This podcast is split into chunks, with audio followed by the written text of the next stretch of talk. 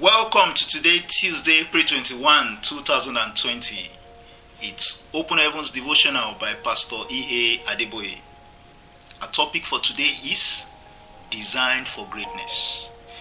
I read Genesis 22, verse 17 as our memory verse that in blessing I will bless thee, and in multiplying I will multiply thy seed as the stars of the heaven, and as the sand which is upon the seashore and thy seed shall possess the gate of his enemies.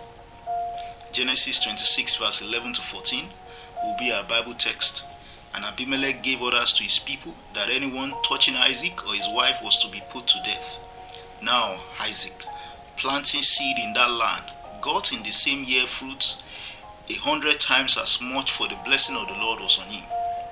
And his wealth became very great, increasing more and more for he had great wealth of flocks and herds, and great numbers of servants, so that the Philistines were full of envy. The fact that God designed humanity for greatness is clearly stated in the Bible.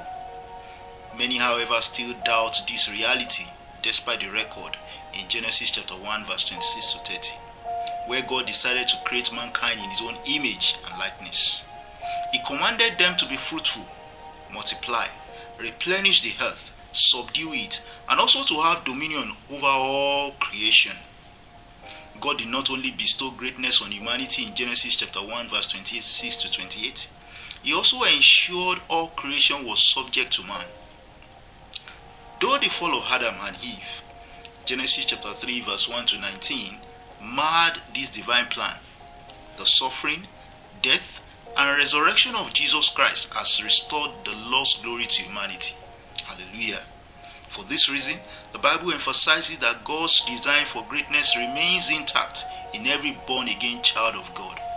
That's according to 1 Peter chapter 2 verse 9 that says, "But ye are a chosen generation, a royal priesthood, an holy nation, a peculiar people, that ye should show forth the praises of him who had called you out of darkness into his marvelous light. This is profound. Every child of God living holy and committed to spreading the gospel of Jesus Christ is bound to experience greatness. Therefore, searching for greatness through dubious, sinful, immoral, or criminal methods is merely a demonstration of foolishness.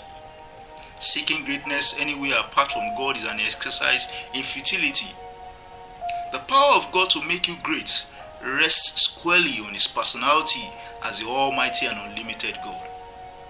If you desire to be great, do not waste your money, time, and energy in pursuit of greatness outside God.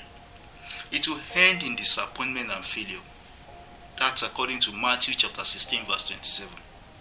Surrender your life and ambition for greatness to Jesus today.